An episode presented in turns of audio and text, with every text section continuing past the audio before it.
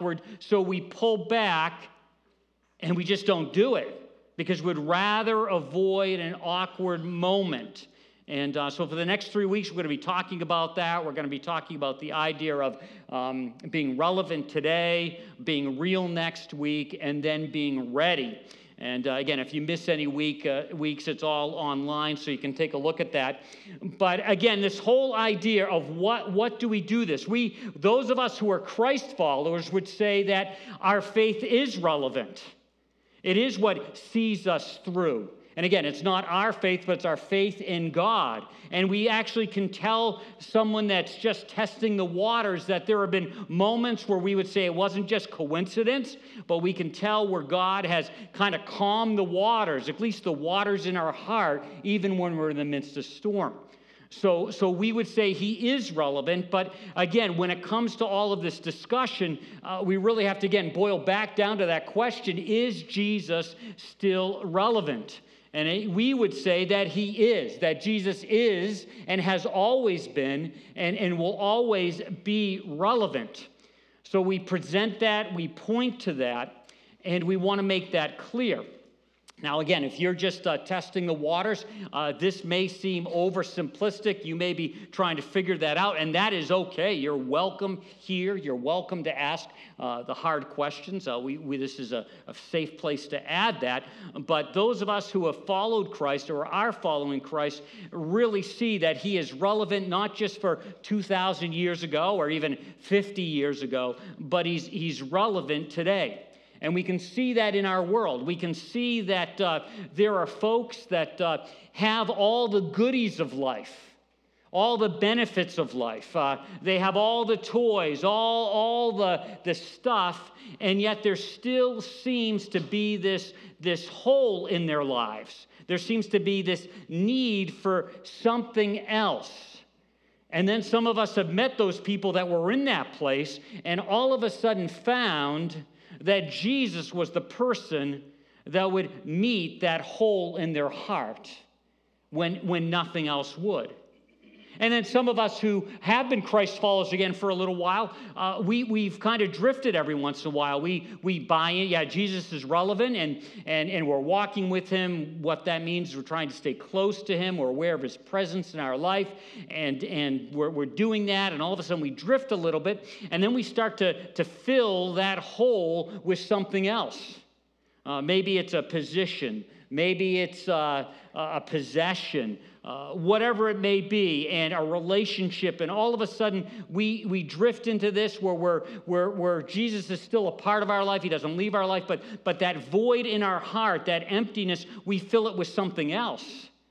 And then a lot of us, hopefully not over a lot of time, come to our senses and then are reminded that that thing, that person, that whatever, that feeling isn't the answer.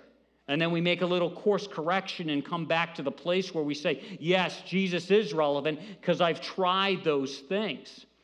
Now, I'm going to sh- show you a clip, and you guys are going to boo, maybe, but, uh, you know, you know, when, when I, I have this, this clip and I, I tried to find something else, I didn't try very hard, but I tried. And, uh, you know, there's this guy who's got six rings. I won't even mention his name and uh, you know he's got a model for a wife. He's got a picture perfect family. And yet even with all of that even when he only had three rings this is what he said to an interviewer on 60 minutes. Kind of proves our point.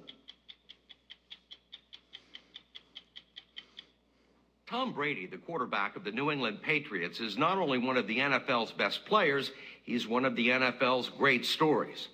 At the tender age of 30, he has already won three Super Bowls, an accomplishment that ranks him with some of the best quarterbacks ever to play the game.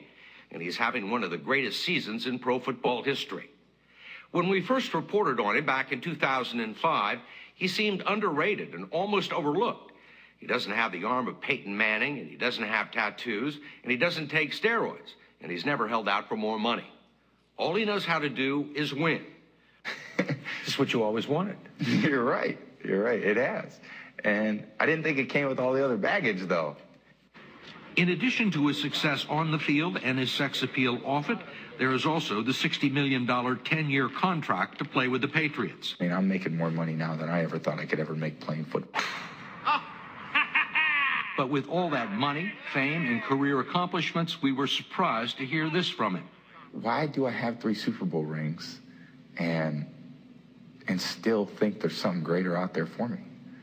I mean, maybe a lot of people would say, hey man, this is what it is. I reached my goal, my dream, my life is me, I thank God, it's gotta be more than this.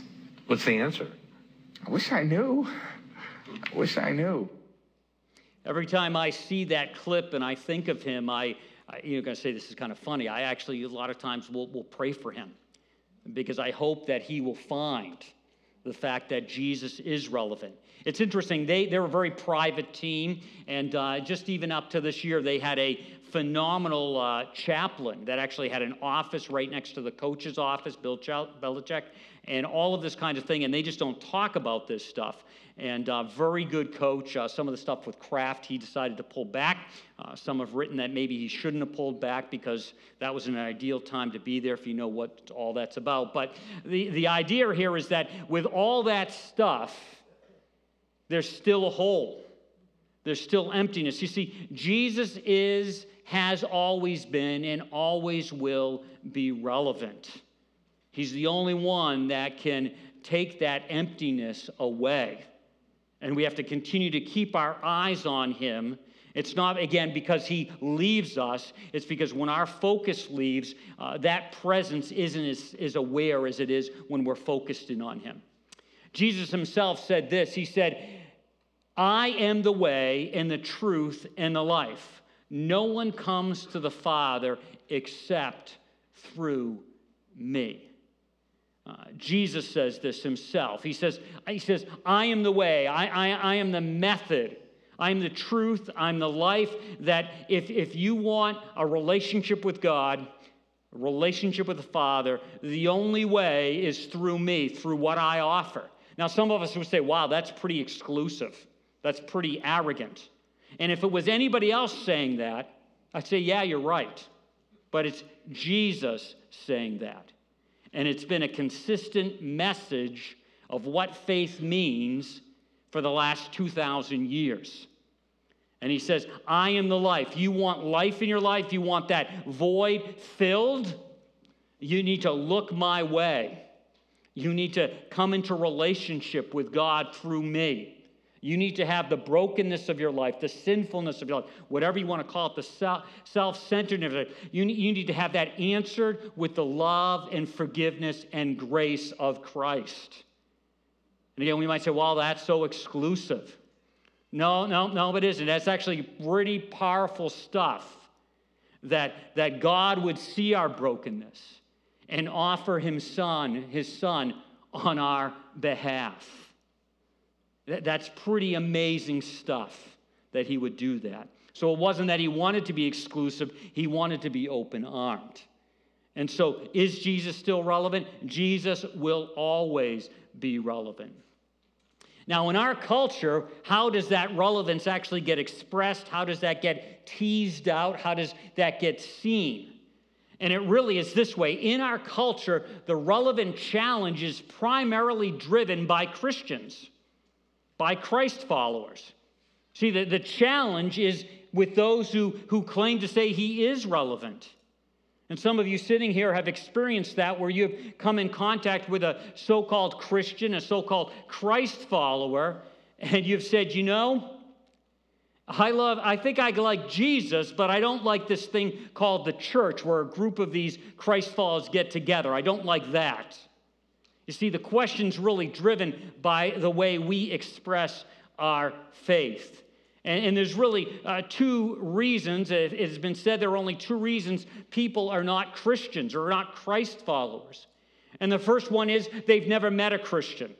And that one seems pretty, pretty obvious. But then the, then the other one is this they have met a Christian. And, and we can laugh about that, and that's kind of funny, but, but that, that's absolutely true. You, you've experienced that. You've experienced that if you're a Christ follower and you're trying to point to Christ and you don't want an awkward moment but you're still trying to hint around to it and you're talking about it. And all of a sudden, this, uh, this comment comes out that, that they, they've heard about that, they grew up in that, or they did that, or they went to church when they were kids, and blah, blah, blah, blah, blah. And then this happened, and that just closed the deal. You see, they've met some Christians. So, as Christ followers who want to get beyond the awkwardness and point to Christ, sometimes it's just not the awkwardness of a spiritual conversation. It's the awkwardness that, that there have been some people in the past that have really roughed up the road and roughed up the way. And then I hate to even go down this part of the question. I have to ask myself, when have I done that? When have I been the Christian that somebody else has met that's actually become an obstacle for someone saying yes to Christ? When has my character been absent? And all of a sudden, someone says, if that's a Christ follower, I don't want anything to do with that. And when they think that, they see my face. That, that rocks me to the core. A lot of regret. Because none of us live this thing perfectly, this faith thing. That's not for, to make it for an excuse, but, it, but it's the reality. So, so what do we do with that? Uh, 1 Corinthians 5.11, you don't have this in your notes, it's out of the message paraphrase, says this, but I'm saying that you shouldn't act if, as if everything is just fine when a friend claims to be a Christian, is promiscuous, uh, that's the idea of uh, sexually off the rails uh, or crooked, is flip with God or rude to friends, gets drunk or becomes greedy and predatory, you can't just go along with this, treating it as acceptable behavior. And that doesn't mean that you're judgmental, you, you just can't accept that. And when that's out there, and when that behavior is kind of ignored or acceptable behavior or not not stood against, then it affects this idea of people seeing Christ in us or in you. And you got to be very careful about this. But if Christ is going to be conveyed as relevant for today, he's got to show up as, as relevant in your life and in my life. He's got to be played out as the answer. It's got to, he's got to be the answer for me and I can, I can be a cultural Christian, and when someone gets close, they really look into my life and they go, Yeah, Dave does the Christian thing, but really, you know, he puts a lot of weight for the emptiness in his heart on this. And when that's the case, it's showing that, yeah, Christ is kind of relevant, but not really, because what really floats Dave's boat, what really brings him joy, which really satisfies him, has really nothing to do with faith. We have to always be asking ourselves uh, that question. Uh, in chapter 6, it says this Since then you've been cleaned up and given a fresh start by Jesus and by God's present in us. And the great thing about being a Christ follower is you are in the process, in a sense, of getting cleaned up. Not cleaned up to earn God's love, you already have it. That's why He gave Christ but cleaned up in the sense of integrating, aligning life with what it really means to be a Christ follower, to really means to be a friend of Jesus. And you're given a fresh start. And I, would say you're given a fresh start regularly. I sometimes need fresh starts every day. That's one reason I like to spend time with God in the morning. That time period works for me because I got to do like a hard restart. Sometimes it's a very hard restart, sometimes it's a light, but I, I want a fresh start on that day. And then what I love the fact is when I have that fresh start on a daily basis, I'm aware of God's presence more fully. He doesn't leave us, but I'm just, just more aware of his presence. So again, the question of relevancy rises and falls more on the behavior of you and I who claim to be Christ followers. Now, with that, that's a heavy responsibility. And with that heavy responsibility comes the idea that a, a, foundational concept regarding relevancy is this. And some of us feel this, and we're going to find that this isn't accurate, but we feel it is our responsibility to make sure someone says yes to Jesus.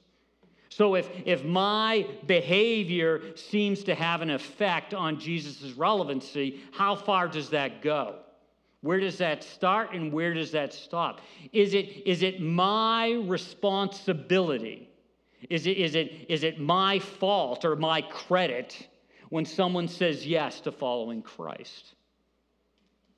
You see, Psalm 96 3, I read this uh, yesterday morning and I put this in here because I really liked the idea of it. It said, Take the news of his glory his significance, his importance, his, his, his wonders to the lost. When you hear that word lost, if you're new to faith things, that means somebody who doesn't know Jesus, is far from Jesus. It's not a, it's not a put down, it's just like you're, you're not connected with him. So it's as if you're lost. And take to the lost the news of his wonders to one and all. You know, and sometimes as churches, we're, we're great at going to the all. That's the reason we have making a difference missionary partners around the world in different places. We're great at doing that somewhere else. Again, because we're trying to avoid the awkward, it's easy to put some money towards that. It's a lot harder to actually put some feet towards that. And as a leadership team, we're always trying to figure out how do we have both represented? How do we, how do we love the people across the sea, but also love the people across the street? Both need to be happening. That's one reason for these backpacks. Thank you for your generosity. It's showing little kids in the school across the street that don't have the resources to have a backpack and fill it up that somebody cares about that that somebody loves them. And we hope that it's just not they say, oh, that church loves me, that, that, that God that church follows loves me. That's why we do that. So we want to be good across the sea and across the street. We want that to be a part of our rhythm for life. If you'd go to 1 Corinthians 3 4, that's page 794 in that rack Bible you'll find around you. If you don't have your own personal paper copy. You can uh, take that as a gift from Seneca Community Church. Also, we really like the Bible YouVersion that has multitudes of translations. It's a free app. You can have it on your phone everywhere you go and have it right with you. I also have some of the passages up on the screen. So 1 Corinthians 3 4. This is Paul. He's writing to the church at Corinth, which was a city. And this city, Corinth, was crazy. It was like one city, it's like the red light district was the whole city. It was crazy. It was a hard place to be. And Paul had been there for a few years. He had helped start a church there, a group of Christ followers, and there had been a number of teachers coming through there. And instead of that being demonstrated as a strength, it was now a weakness because of what you're going to hear first. It's interesting. Instead of saying, wow, we've had all these different styles of teachers, these all these different styles of pastors, whatever you want to call them, isn't that wonderful? They said, no, we've had all these different styles. I like this one better than that one. What? I mean, it's just totally backwards. So, Paul speaking into this kind of culture, which might be even a little bit like our culture. All right, verse uh, 4 says this For when one says, I follow Paul, and, uh, and other, I follow Apollos, are you not mere human beings? We could also add in there Cephas, which is, Paul, which is Peter. Uh, we could also add that some people said, no, no, no, I don't follow any of those guys. I follow Jesus because I'm more spiritual than the rest of you. Uh, this was just going on, and, and they're, they're trying, to, trying to get at this. And Paul's saying, wait a minute, wait a minute, wait a minute. Don't, don't be playing that card. Don't be getting into that. You're going to see that each person uh, has a different role. Uh, jumping down to verse 5, it says, What, after all, is Apollos? And what is Paul? And all the others? Only servants through whom you came to believe, as the Lord has assigned to each his task. So, on one hand, you need to realize that uh, each teacher had a different task, a different role, but you also can make the application that each one of us who claim to be a Christ follower have a different t- role, a different task. And I have to remind ourselves of this all the time it's not, I'm not saying you have a task to get something done in this church. we call to the concept or the strategy that if we're really trying to help people grow in their faith, a part of that is giving your life away. And if you're not giving your life away in certain areas, you're not growing as well as you could be growing. And our church is to make a difference in people's lives wherever they are by leading them into a growing relationship with God through Jesus Christ. So we want to make sure that we're growing. And one of the ways that you and I grow is we give our life away. We reflect Jesus' love by giving our life away. So you can be reading your Bible, you can be doing praying all the time, you can be doing all these other things, but if you're not giving a part of your life away, you're only firing on, on two, three, four cylinders. So that's why that's so important to us as a church family, as a group of Christ followers. It's not just to get a job done, but it's to be growing as a collective group of people.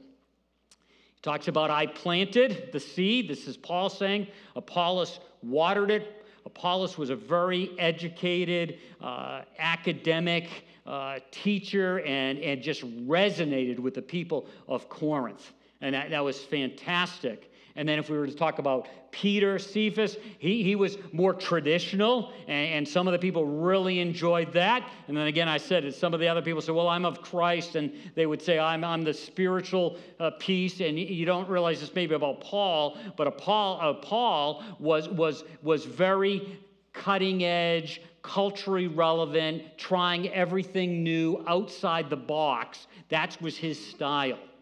So he says there's all these different styles, but then he has this bottom line to this. But God has been making it grow. God has been making it grow. Again, coming back to our opening question is it our responsibility to make sure someone says yes to Christ? Keep holding on to that. So, neither the one who plants nor the one who waters is anything, but only God who makes things grow. Again, we need to do our part. We need to water, we need to plant, we need to do whatever our thing is, but it's actually God that makes things happen. So, is it your responsibility to make sure someone says yes? No, it's not your responsibility. Our responsibility is to water, to plant, to grow, to cultivate, all those kinds of imagery. But when it comes to the germination, when it comes to the growth of that little plant, it's in God's hands. Now, we need to do everything possible to do our piece and do our piece well. It'd be like, uh, you know, if Keith said to me, Yeah, I want to plant something, or one of you other farmers, and said, Yeah, it really doesn't matter. It's in God's hands about how things grow. So send Dave out there. And I'm out there, you know, just throwing seeds and jumping on the ground. And, and I sit, and then they go, Well, you know, it's, you know, it's God in God's hands. Well, definitely that would be in God's hands. But, but no, that's not what he's saying here. You and I need to do our part. But what makes it happen, what makes anything happen, spiritually in the life of a church and life of an individual is God being on the move.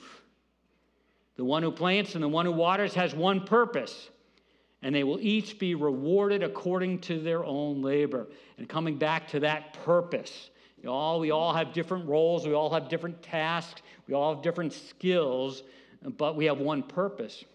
And the way we say it, it's Great Commission, Great Commandment uh, ideas, if you're familiar with that. But the one purpose is to make a difference so someone has a lasting impression take place in their life where they say yes to Christ and then grow in their relationship with Him. And what's wonderful about this is that then you and I uh, are rewarded for our faithfulness according to our labor. There is some concept, I don't know how it all unfolds, and it's not this idea that we earn our way to heaven, but there's this one idea when, when this chapter of life is over and the next chapter of life begins. You who have said yes to Christ, the way you leverage your life, the way you use your life, there will be some kind of acknowledgement of the way you've lived. Doesn't mean you'll get a better car in heaven, a nicer house, you know, the property next to the ocean. It doesn't mean that, but there's, there's some concept. It's, it's all through the scriptures that when you are faithfulness, your faithfulness will be acknowledged.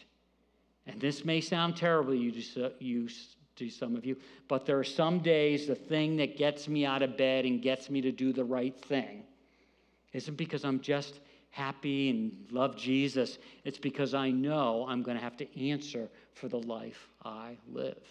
I'll be rewarded for that life. Again, not earning my way to heaven, but, but how I use my life, how you use your life. There is some kind of something when we find ourselves in God's presence, that will be acknowledged. And I've talked about this, sometimes I talk about this at Christmas time. There's this imagery that, uh, you know, we earn crowns and all those kinds of things, and someday we'll lay them at the feet of Jesus, acknowledging that He was the one who enabled us to do anything. And uh, when I am in that moment, I want to have something to lay at the foot of Jesus. I don't want to be in bat. You talk about an awkward situation to be there and not have anything uh, to give and say, Jesus, I, I used who you made me to be in its smallest ways, but I did it, and it's all because of you, and put it at his feet. I, I want something to be able to lay there at his feet. So, so there is some kind of reward, and that might be the reward in itself, just to say, hey, I did this for you, and to see that smile on his face. So you can't get anyone genuinely, genuinely uh, to say yes to Jesus. You can pressure people and they might just acknowledge it, but, but from a heart level, uh, you, you and I can't, can't do that. It's not, it's not uh, in, you know, in our ability. Again, the only one who can do that, the only one has the power to make a seed sprout and grow is God. God's the only one, so we have to understand that. So, when we talk about awkward, we talk about relevant. Relevancy plays a lot on our shoulders because does Christ seem to be relevant in our life? Does, actually, does he actually make a difference in our life, the way we live, what we value, how we interact with our world? And so we, we have to take that very seriously, but we also have to remember that it's Jesus that makes things grow. God makes things grow. And uh, so let's uh, look at some gardening tips as we wrap things up, some good gardening tips. Now, I'm very nervous about talking about gardening tips because I'm not a gardener. We have one jade plant that we've had all the years we've been married, and it's looking very sorry right now. So it's like 31 years old, and it's starting to like have major troubles. About every four or five years, I send it to my father. He takes it for six months and does some magic to it, and comes back and looks healthy again. And when he comes in September, he and my mom, or in October, it will be going back to Massachusetts to the hospital. And uh, so, so this is not my thing. I'm a pavement guy, pave it, paint it. But uh, anyway, so it's very dangerous. Now, I did work on a farm growing up, and that just proved the fact that that's not what I want to do a vegetable farm. So, anyway, so here's some gardening tips from that I've read about, okay? All right, first of all, this one is that all seeds require different amounts of time to grow. Is that true, farmers? Okay, just checking, just checking. I didn't get to some website that gave me some false information. All seeds require a different amount of time to grow. Uh, we read uh, in 2 Peter, Peter, uh, one of Jesus' friends, disciples, says this The Lord is not slow in keeping his promise, as some understand slowness. Instead, he is patient with you, not wanting anyone to perish, but everyone to come to repentance. Repent of their ways, follow Christ. And sometimes it seems like God is slow, but he isn't really slow.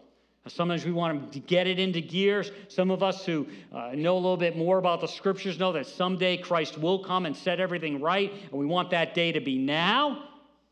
But I don't necessarily want that to be now because I have some friends that I want to say that hopefully someday they'll say yes to Jesus, and I want them to have time to do that. I love the way Eugene Peterson says this verse. He says, God isn't late with his promise as some measure lateness. He's restraining himself on account of you, holding back the evil because he doesn't want anyone lost. He's giving everyone space and time to change. I love that. So the person that hasn't said yes, space and time to say yes. And for the person like me that still has a lot of room to grow, He's giving me space and time to change and keep growing. And I don't want to waste that. So, seeds, different amount of time. Also, the amount of water is critical. The amount of water is critical. Um, Tim Williamson loves to tell the story about when I was trying to grow grass in my yard. And he came up and helped me with that. And that's that. He had to help me with that. He gets it all planted, gets even some little hay on it and uh, the, the dirt in my yard isn't that great. But uh, anyway, I can blame the dirt. But uh, so he comes by, just community group or something, and notices that nothing's happening. And he goes, Well, haven't you been watering it? Because all the ground is like dried and cracked, open, like looks like little Grand Canyons in there. And, and so water is, is critical. And uh, it was with my grass. And finally, I figured that out. I actually had to go out and buy a sprinkler and a new hose. Oh.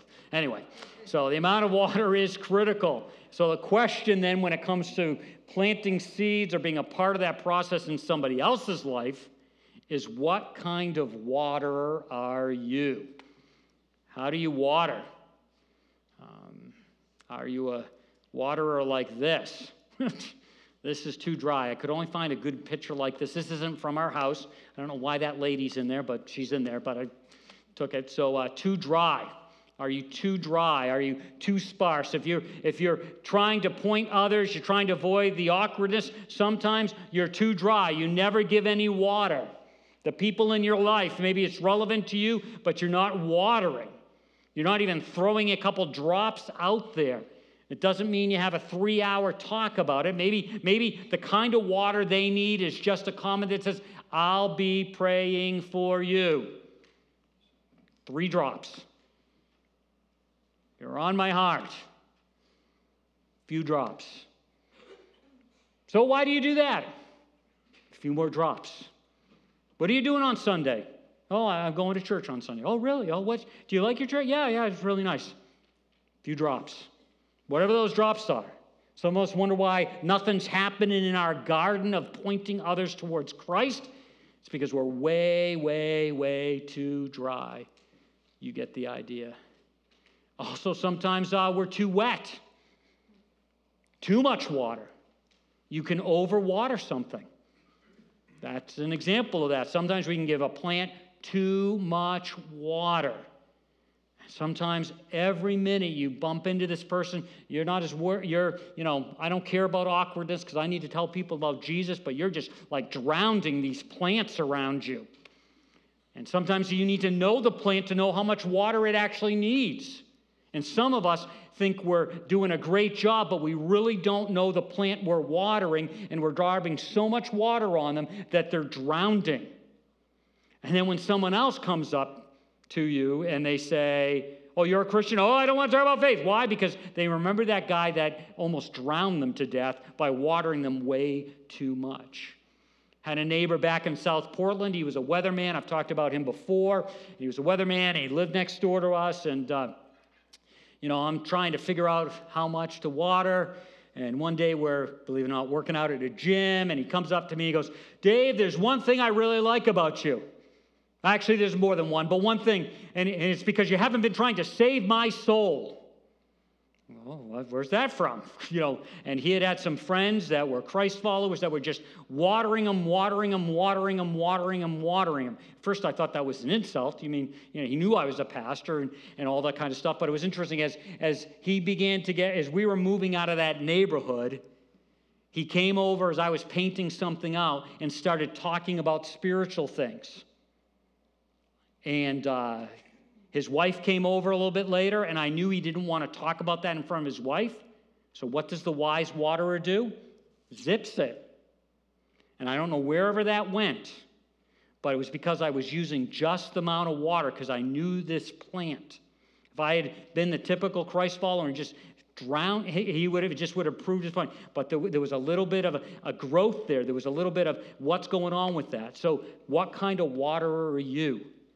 Uh, too much. Uh, what kind of water are you? I, I love this scene. Uh, too much pressure. We got these little flower box on our shed.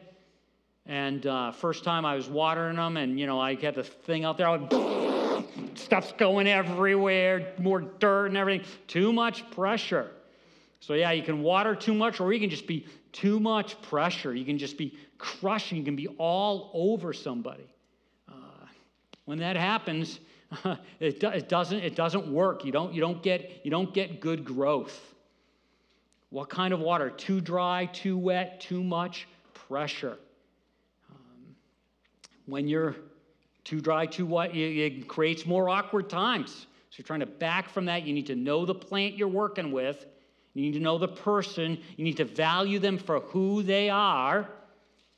They're not a, not a project. You actually care for them, whether they have any inclination to spiritual things or not. You don't write, oh, wow, you know, I, I knew him for two years and he didn't, he didn't want to talk about Jesus, so I'm moving on to somebody else.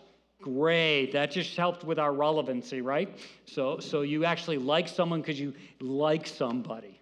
They're not a project.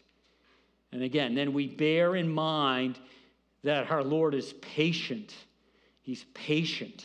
He's patient with us, he's patient with someone else, and we need to understand that it takes time. I've showed you uh, this clip before. Uh, this, this sweet lady from Concord, New Hampshire. She's gone home to be with the Lord a few years ago. Actually, a number of years ago, I got, got to do her, her funeral. It was very cool being able to show this video at her celebration of life. But uh, she has some interesting uh, story to talk about her husband. Uh, she was uh, married for about five years when she said yes to Jesus, and her husband didn't want anything to do with it, and she prayed for him for another 25 years. Watch what happens. Five years that he would be saved. Yes, and I started praying for him as soon as I was saved. Five years into the marriage, I was saved. He was very set against anything spiritual. He didn't want to hear it. Don't want to hear it. So I thought, well, if I can't talk it, I'll walk it. Later on, a few years later, he got very sick. He coughed all the time. He couldn't talk. He coughed. He sneezed. The doctor uh, operated on him, and he called me up and he said, In all my years of surgery, I have never in my life seen anything like that. One lung is completely eaten away by cancer, the other one is adhered to his chest.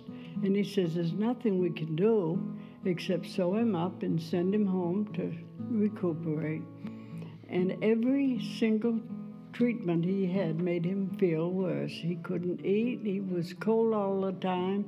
Walter Holder visited in the hospital. He says, Barbara, I know how he feels about spiritual things. I'm not going to minister to him, I'm simply going to befriend him. So he went in about every day and uh, befriended him. Then later on, a pastor came out. He says, We've got a new brother in Christ, but don't say a word, let him tell you. So I went in to be told. and He said nothing. So I went off to my place in the kitchen. Baba, might as well tell you I'm a Christian now. That's all he ever said. But it says in the Bible, if you believe in your heart and confess with your mouth, you shall be saved. And he did just enough to cover it. At his funeral, the pastor mentioned how he had been so opposed to anything spiritual, but he finally, he, Pastor had led him to the Lord. He says, you know, it was just like cutting melted butter. He was ready, he was waiting, and he promised me the very first chance he. And he was a difficult, difficult man. He made it hard for her for those 25 years. Really hard. I could tell you stories of him uh, doing things in the home just to make her life uh, more difficult. Um, but she never gave up. She never gave up. She kept uh, being consistent. And uh, also, with that, understanding that consistent, watering is required usually by multiple people. Sometimes when I'm, I'm thinking of somebody that I'm hoping someday will say yes to Jesus, I actually pray that the Lord will bring other Christ followers into their life. It's not a, it's not a, a one person thing. And somebody else might come into their life that might verify what you've been trying to say into their life for years and years and years. So it's a multiple people thing. Uh, that's great where it's you can invite someone and they can meet more than one Christ follower. They might find say, well, you know, there's just one nice person on the planet, and that happens to be them, and they've not experienced it from anybody else. So trying to figure that out. And again, along with this, uh, two problems is starting and stopping. Uh, we give up or we don't start. And again, just trying to be consistent, uh, understanding that uh, God gives us all a place, a role in that. Uh, different, different person, different place, different idea, uh, different task, and, and you need to you need to embrace that. You need to embrace your role, embrace your task. Um, God wants us to grow up as a Christ follower. He wants us to be growing up uh, to the whole truth and then tell it in love like Christ. If you want to think about this, read the first four books of the New Testament, the Gospels, and you'll see how Christ operated how he interacted with people. He's surprising the religious people all the time. But as he surprises them, he has an impact on those lives.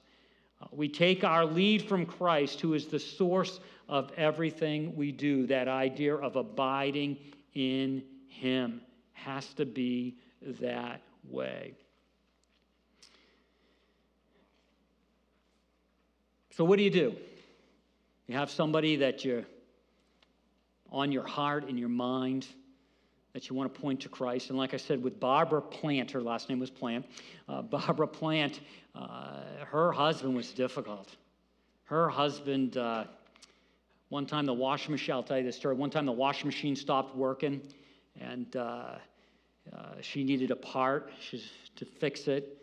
And her husband said he had ordered the part.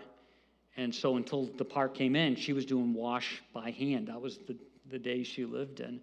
And uh, she kept asking about the part, kept asking the part. No, I ordered it at Sears. So one day she goes over to Sears and finds out the part's never been ordered.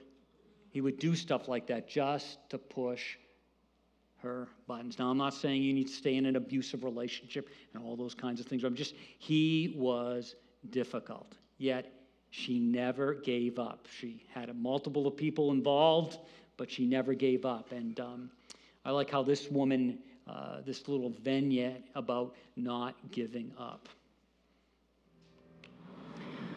When's it going to happen? Here I am, there you are. Here I am, desperate for love, for truth. What are you going to do when you leave this building? Are you going to share with me what you've been learning here today? Or are you just going to bottle it up and pull it out next week for your friends? Now, when I say share, I'm not talking about every tactic you've used on me in the past, like judging my every move, telling me I'm a bad person, pointing fingers, giving me disgusting looks. and my favorite is when you tell me that I'm lost. I don't even know what that means to be lost. Do you really think judging me is going to make me change? Would it make you change? Now, I, I know I'm a bad person. I've, I've done bad things, but I don't need you to tell me that. What I need is for you to pick me up when I fall down, to be there when I'm broken. Yes, there's, there's something missing in me. There's a void in my heart that I don't know how to fill. You have it. You have that thing that makes you whole. You know that person that I need to know. So I'm watching your every move. I'm watching where you go and what you say and do. Because I'm desperate for something real. I need something genuine to know that there's something more here than this. I mean, this, this can't be it, really. And I think you know that. Listen to me. I need you. I need you to be here for me. I need you to walk out right now, ready and willing to do whatever it takes. It's, it may not be comfortable. It may not be easy. But I need you to show me love. No matter the cost, show me what unconditional love really looks like.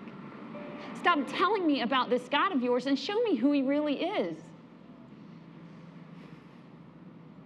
honestly, I'll probably resist you. I'll probably argue with you and laugh at you. I'll, you know, even when you fall, I'll probably call you a hypocrite. But don't give up on me.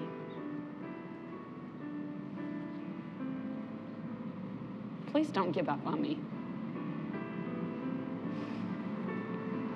So I'm going to ask you when's it going to happen?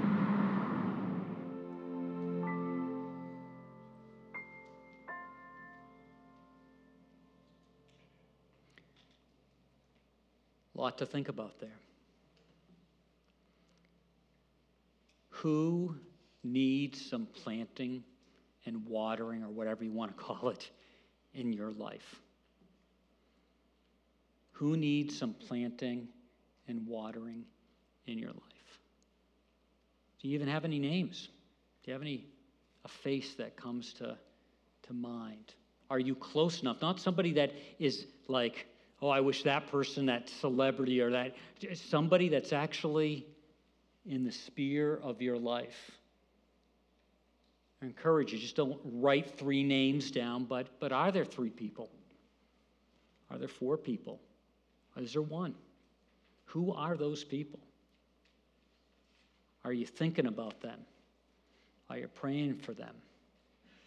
Are you trying to be a part of the process where maybe they would say yes?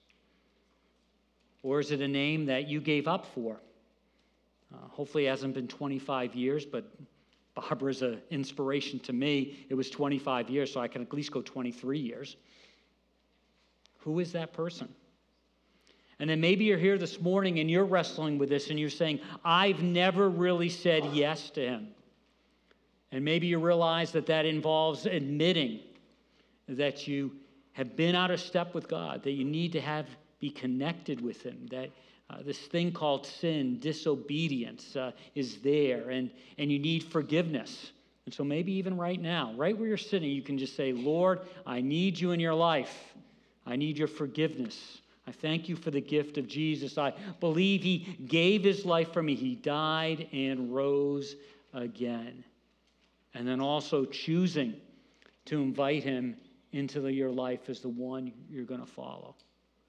And right there, as you're thinking those things, as those things are on your heart, you can say, Yes, I've said yes to Jesus.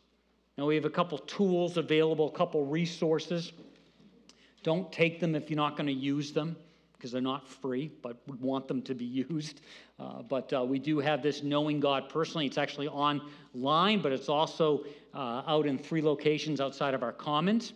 And you go online and check Knowing God, and it goes through and it has each page right there, all 20 pages. Uh, or you can find that uh, at one of these three places. Uh, we also uh, have a book called um, How to Know God Personally, or, or How Good is Good Enough, talks about that. Fast read, you can read it in an hour or less. Uh, you can also use a Connect card to talk to us and say, I'd like a little bit more information. You can come and talk to the folks who will be praying at the end of our service, uh, Danny and Michelle. Uh, you can check off one of these things and, and get a little bit more familiar with us.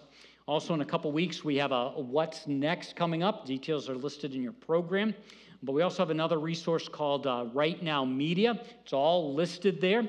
And uh, if you go there, we actually have a channel, they call it a channel, uh, regarding some of the things we're talking about in this series. So you go to that page, uh, you click on Seneca Community Church, and then up comes this page, and there's a whole bunch of uh, resources there available uh, for you to take a little bit deeper look and the idea of pointing others to people in faith. Uh, there's also a bunch of other channels.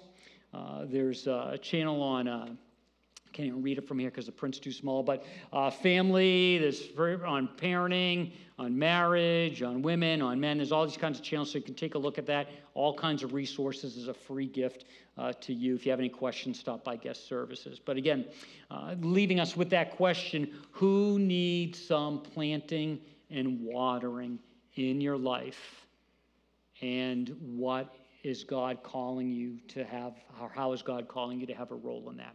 Let's pray.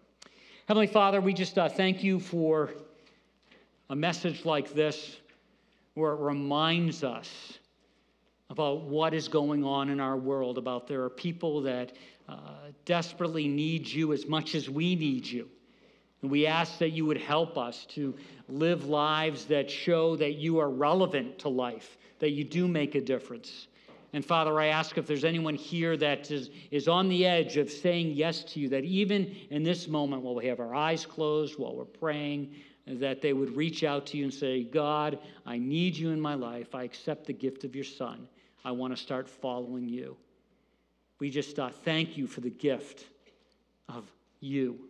And we ask all of this in Jesus' name. Amen.